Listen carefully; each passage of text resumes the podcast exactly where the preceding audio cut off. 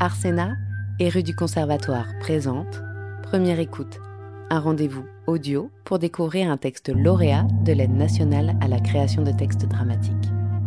Aujourd'hui, découvrez Des filles sages de Mélissa Irma et Lucie Brandsma, lu par Lucie Brandsma, Delia Espinadieff, Thomas Harel, Chloé L'Orphelin et Olivier Lugo du collectif Gwen. Création musicale Nabila Mekid, montage Olivier Lugo, mixage et habillage Louise Blancardi.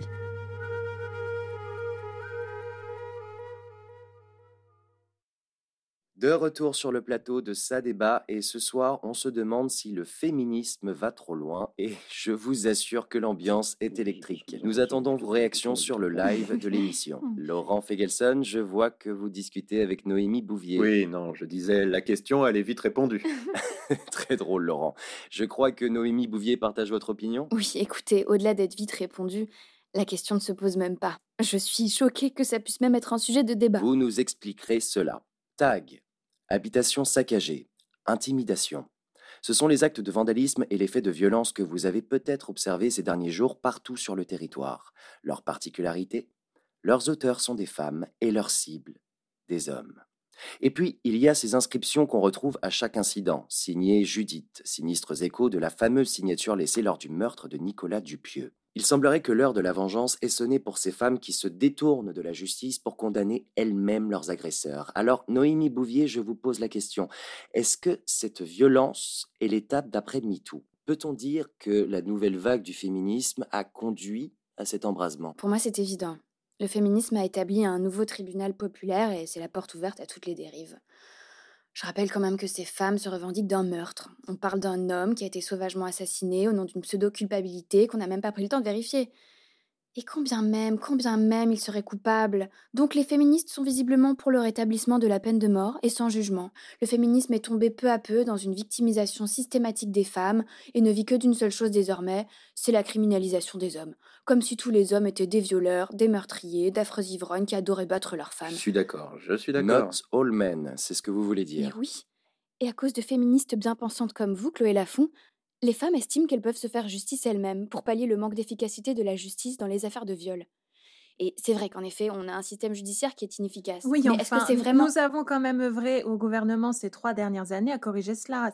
C'est vrai qu'il y a seulement 1% des violeurs qui sont en prison, mais le gouvernement s'est fixé pour objectif que la justice puisse passer pour toutes les femmes et qu'elle n'ait pas ce sentiment d'impunité vis-à-vis des violences Et sexuelles. c'est la voie démocratique la plus humaine. Tout à fait, et c'est pourquoi le gouvernement La question c'est, et vous vous doutez que c'est une question rhétorique. Est-ce que parce que ce système judiciaire est inefficace, Oui, enfin, plus ou moins. on doit le remplacer par un tribunal public? Et par le lynchage Mais c'est scandaleux. Est-ce que je dois vous rappeler qu'on parle ici d'un cas isolé? Si je ne m'abuse, on n'a pas constaté de vagues de meurtres commis par des femmes contre leurs agresseurs. Ah, parce que c'est une bonne nouvelle ça pour Alors, vous ce n'est pas ce que j'ai dit, cependant, je pense qu'il faut Laurent savoir... Fegelson. euh, Je pense qu'il faut parler de responsabilité morale ici, car on peut le dire, les féministes sont responsables de ce déchaînement de violence. Certaines féministes ont continué comme si de rien n'était à dénoncer la perpétuation, voire l'aggravation de la domination masculine. Ces mauvaises joueuses d'un nouveau type n'ont pas reconnu leur victoire, et c'est cela qui m'indigne aujourd'hui, parce qu'on voit où ce poison victimaire nous a menés. Mais votre raisonnement est tellement fallacieux, c'est à vous rendre malade. Vous retournez le problème.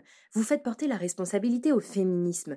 Mais ce que vous omettez de voir, c'est que cette violence est une riposte, une réponse à la domination subie par les femmes et perpétuée Nous par le patriarcat. Mais le patriarcat n'existe plus depuis des années. Vous voulez nous faire croire que la révolution de l'égalité n'a pas eu lieu? C'est une Mais absurdité. monsieur Fegelson, dans quel monde vivez-vous? Dans le monde réel. Vous connaissez un peu les chiffres? Parce que si on les regarde, ces chiffres, on peut très raisonnablement parler d'une guerre mondiale menée contre les femmes, et ce depuis un Et certain voilà nombre le d'années.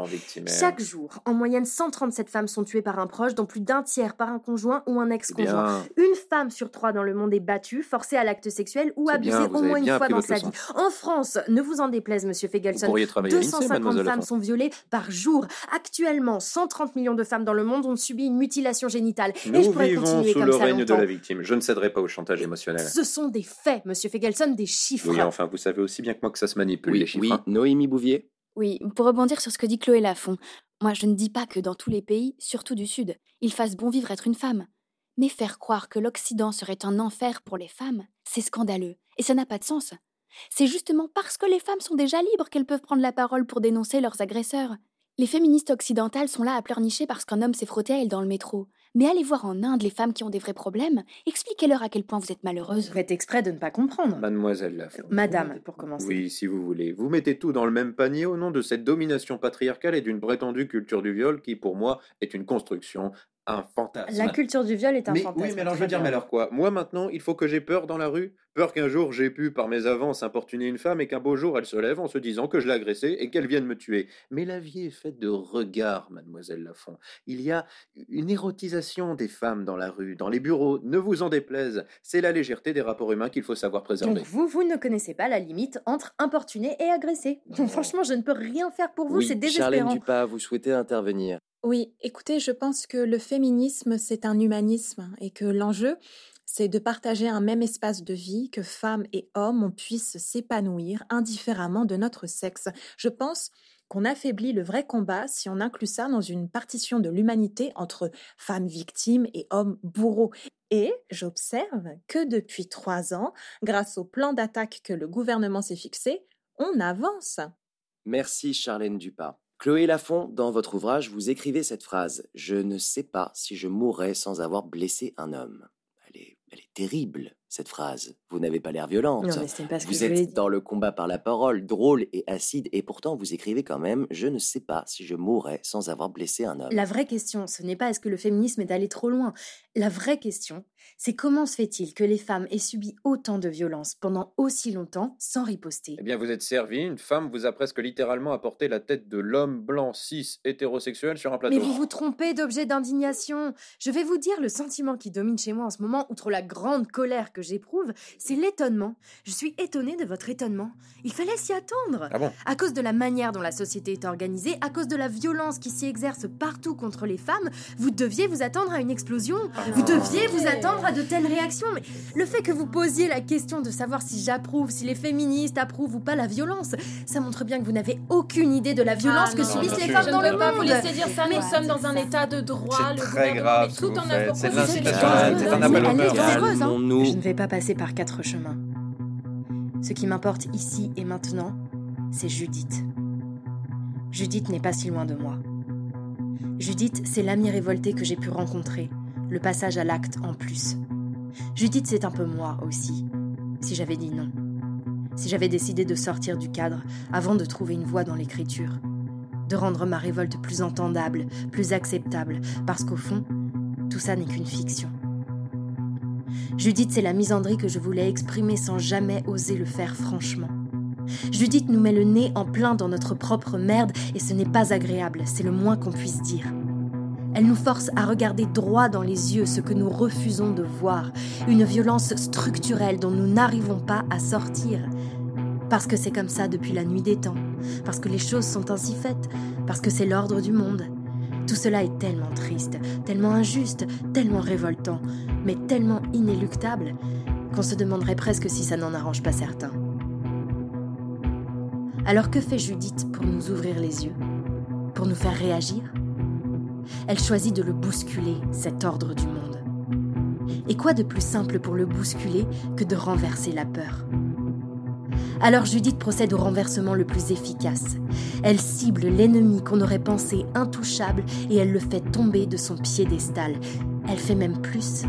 Elle détruit le piédestal à coups de massue. Et avant de partir, elle vous chuchote à l'oreille un avertissement. Cette femme qui rôde chaque nuit dans la ville, cette tueuse d'hommes en liberté qui connaît vos noms, vos adresses. Elle vous dit qu'un jour, elle viendra peut-être pour vous. Elle vous dit de la craindre, de nous craindre, nous qui connaissons vos noms, vos adresses, nous les Judith en puissance. Elle vous dit que le temps des filles sages est révolu et elle demande à qui le tour. Ça fait peur Pourtant, ça devait bien finir par arriver un jour, non? Vous n'avez pas cru que nous resterions des victimes et des proies jusqu'à la nuit des temps, tout de même. Mais Judith est plus que cette mystérieuse vengeresse qui vient terroriser les mauvais garçons. Judith, c'est celle qui a endossé pour nous la responsabilité d'un rite de libération, celui qui renverse l'ordre du monde soi-disant inéluctable. Le remède, c'est le poison. Judith a endossé le crime pour nous libérer, pour nous permettre d'écrire un nouveau commencement. L'acte sanguinaire qu'elle a commis n'est pas un geste brutal et irréfléchi, bien au contraire.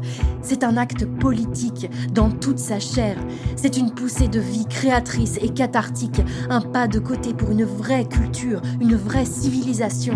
Une société où les porcs, où les persécuteurs n'agiront plus en toute impunité. Une société où la violence ne sera plus exercée et vécue par les mêmes. Une société où nous n'aurons plus peur. De son nom, Judith signe le début d'une nouvelle ère.